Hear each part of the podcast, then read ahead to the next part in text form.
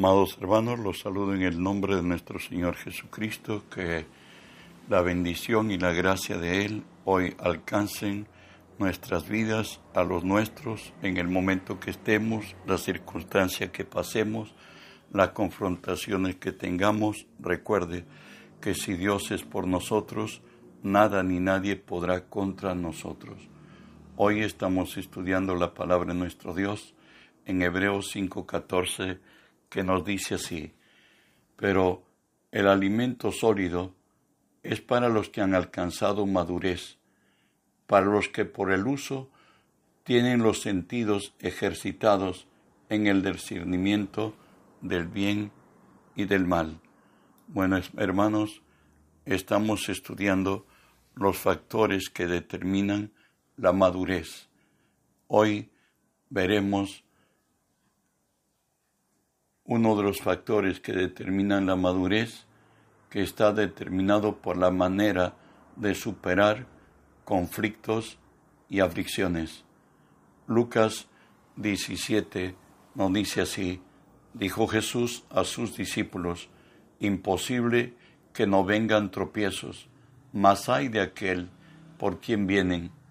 Mejor le, le fuera que se le atase al cuello una piedra de molino y se le arrojase al mar que hacer tropezar a uno de estos pequeñitos.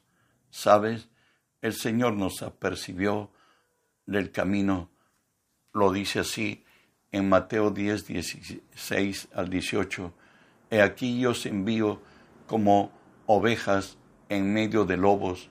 Sed pues prudentes como serpientes y sencillos como palomas y guardaos de los hombres, porque os entregarán a los concilios, y en las sinagogas os, azotarán, y aun ante gobernadores y reyes seréis llevados por causa de mí, para testimonio de ellos y a, a los gentiles.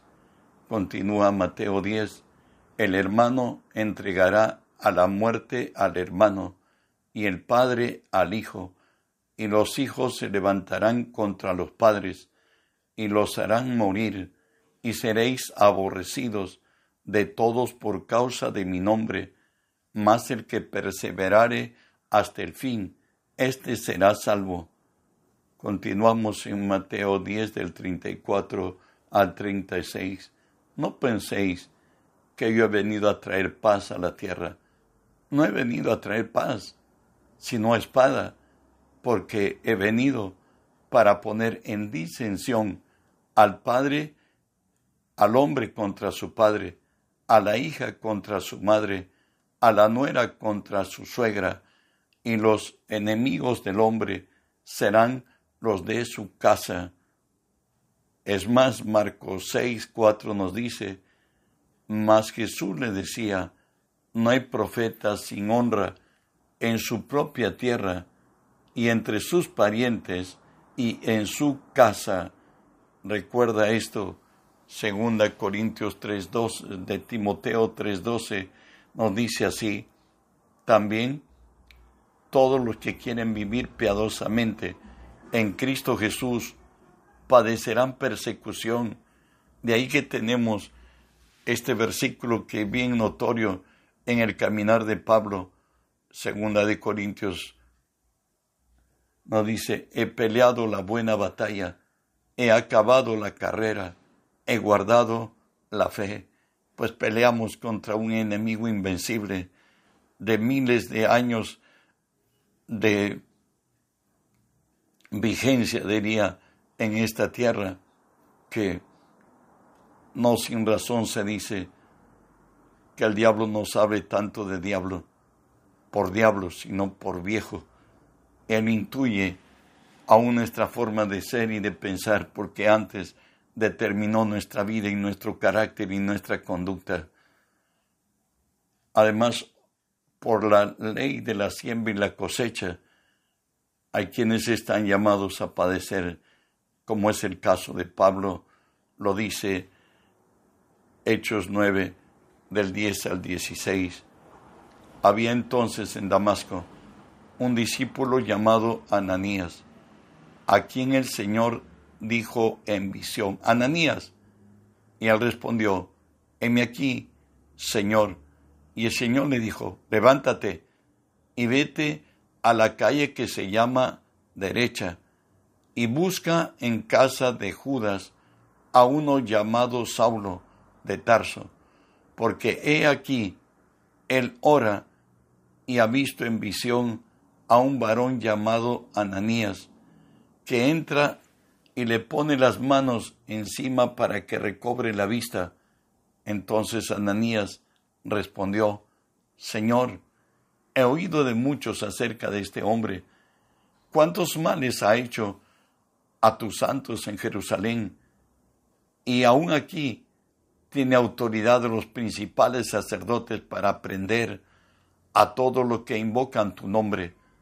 El Señor le dijo, ve, porque instrumento escogido me es este, para llevar mi nombre en presencia de los gentiles y de, y de reyes y de los hijos de Israel, porque yo le mostraré cuánto le es necesario padecer por mi nombre. Recuerde que Pablo asoló Jerusalén. Él fue el más tenaz perseguidor del cristianismo. Él quiso extinguir el nombre de Jesús sobre esta tierra y camino a Damasco, él se encontró con su Señor, con su Salvador, con el Mesías al cual esperaba Israel su pueblo por miles de años y a quien en su necedad y su incredulidad lo entregaron a que sea muerto y prefirieron a un, a un homicida por el santo y justo.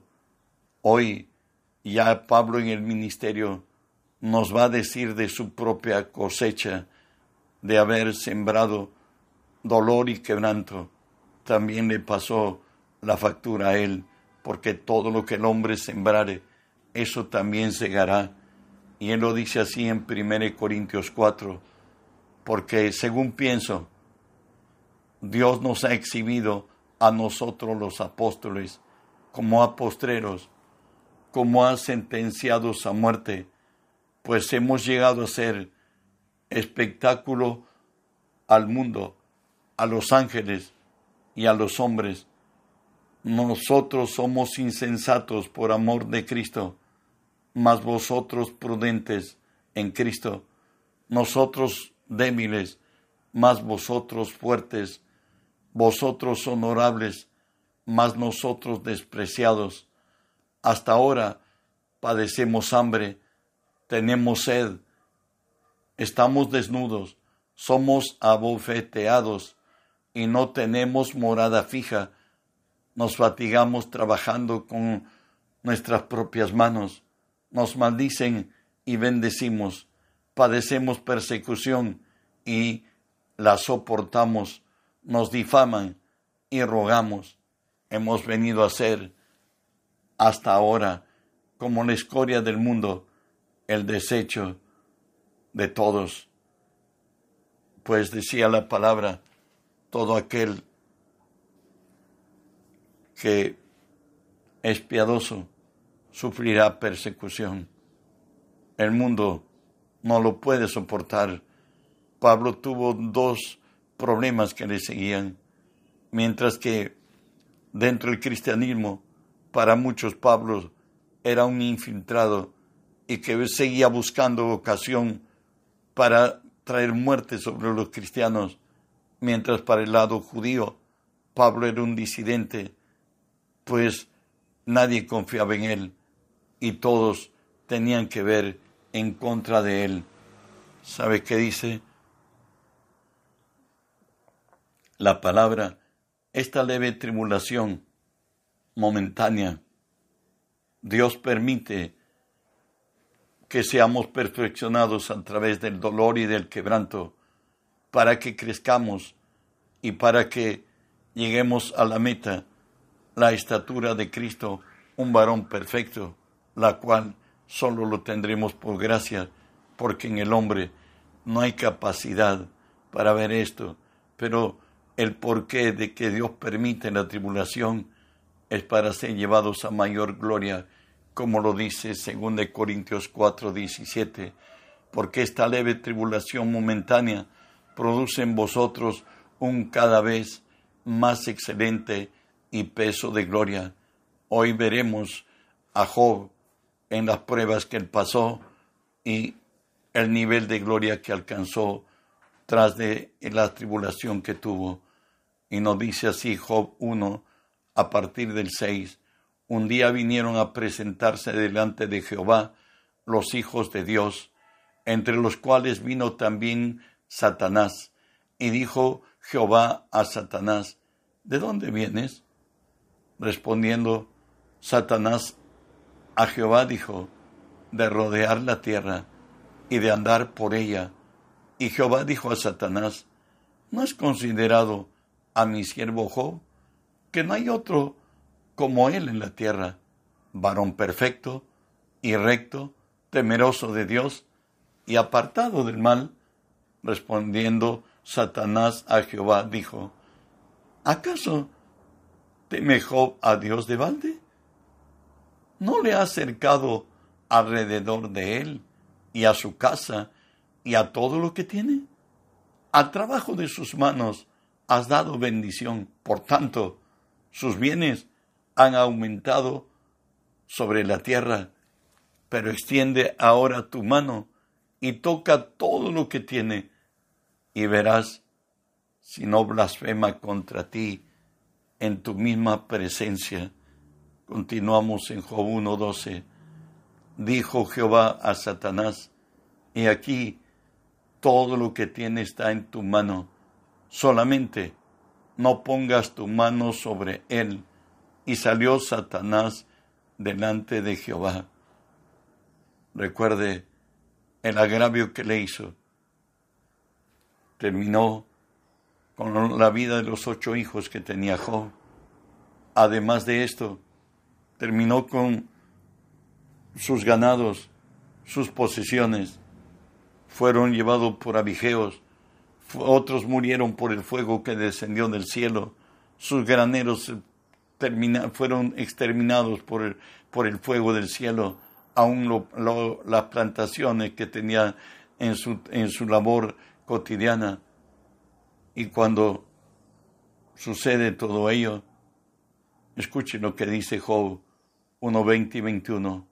Entonces Job se levantó, por cierto, al oír cada instante que venían las malas noticias y Job se levantó y rasgó su manto y rasuró su cabeza y se postró en tierra y adoró y dijo, desnudo salí del vientre de mi madre y desnudo volveré allá Jehová dio y Jehová quitó.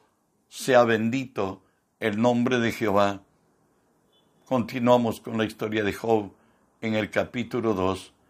Respondiendo Satanás dijo a Jehová, piel por piel, todo lo que el hombre tiene dará por su vida, pero extiende ahora tu mano y toca su hueso y su carne, y verás si no blasfema contra ti en tu misma presencia. Y Jehová dijo a Satanás, He aquí, Él está en tu mano, mas guarda su vida. Continuamos en la historia de Job. Entonces salió Satanás de la presencia de, de Jehová e hirió a Job con una sarna marina desde la planta de su pie hasta la coronilla de su cabeza, y tomaba Job un tiesto para rascarse con él, y estaba sentado en medio de ceniza. No dice la palabra que cuando sus amigos escucharon del mal que había venido contra Job, no solamente contra lo que él tenía, ahora contra su misma vida, Vienen y por siete días no atinan a hablar nada, Por cierto, el dolor y el quebranto los paralizó. Todos estuvieron quebrantados, quizá reflexionaban, puede pasar con nosotros igual. Pero sin embargo nos dice la Escritura, esta tribulación momentánea, dice que, que en nosotros que hará una cada vez mayor y eterno peso de gloria.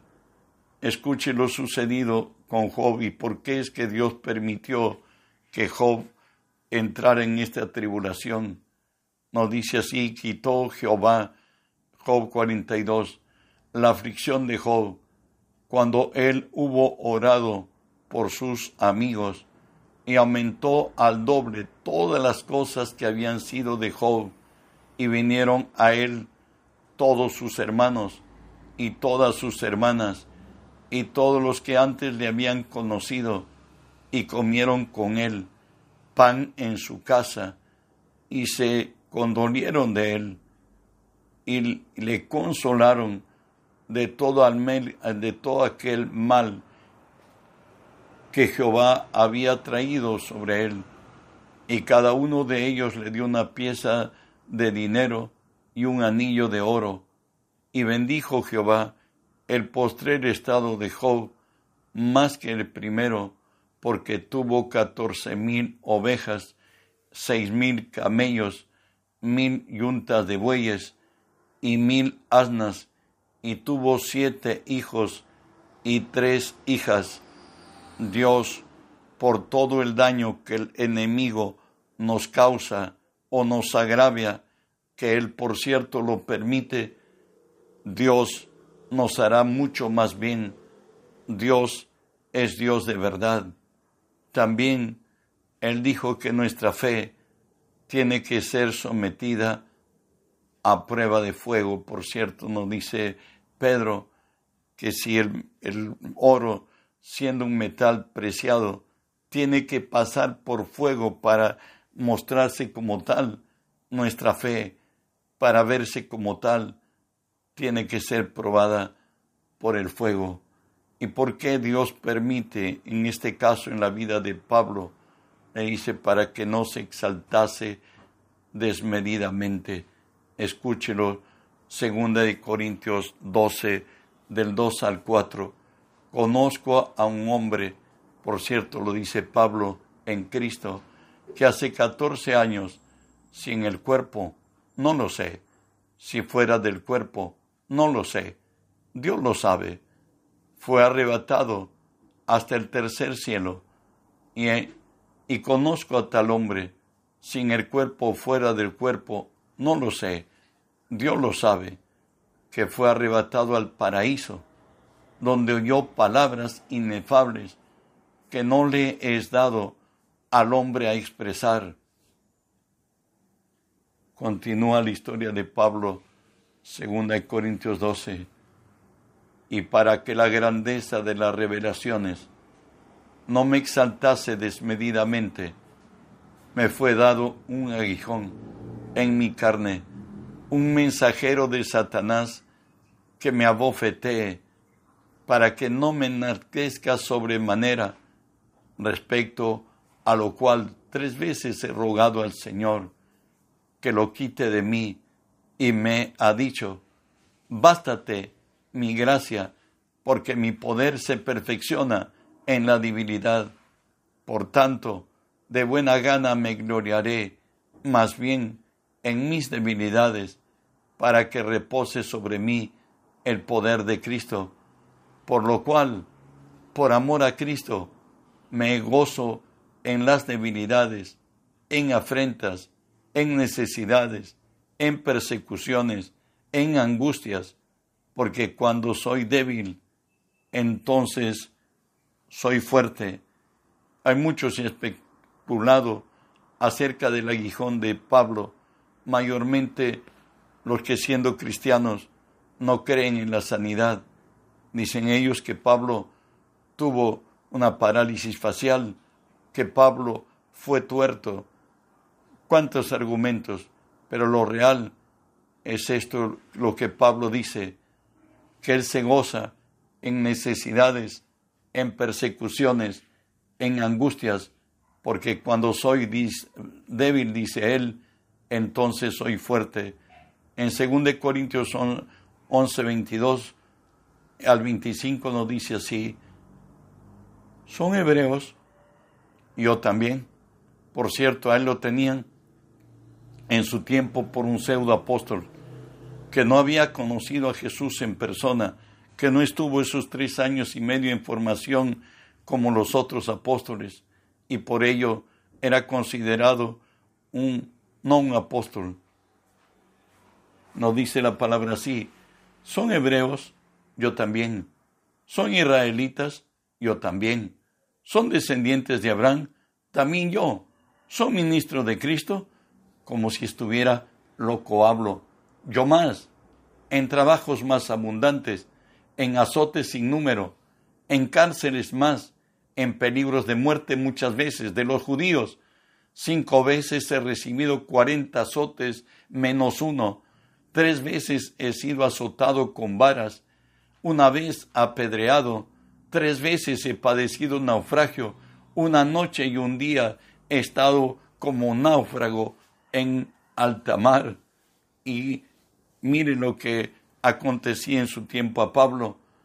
los de Corinto siempre lo llevaban a mal. No dice así, no soy apóstol, no soy libre, no he visto al Señor Jesús, no sois vosotros mi obra en el Señor. Si para otros no soy apóstol, para vosotros ciertamente lo soy, porque el sello de mi apostolado sois vosotros en Cristo. Dios, en su gracia, nos ha mostrado el camino y mientras mayor gloria se tiene, más mayor dolor y quebranto hay que aportar, así como para que Jesús sea exaltado en gloria. Él murió y por morir como maldito en la cruz fue exaltado como Señor y Dios. Dios en su gracia, aún en el dolor y en el quebranto, Él está con nosotros. Y si estamos en la roca, como Él lo dice en la palabra, pues vendrán lluvias, soplarán vientos, vendrán ríos contra nosotros, pero el que esté en la roca permanecerá. Reenviemos el mensaje que otros conozcan de la gracia de Dios.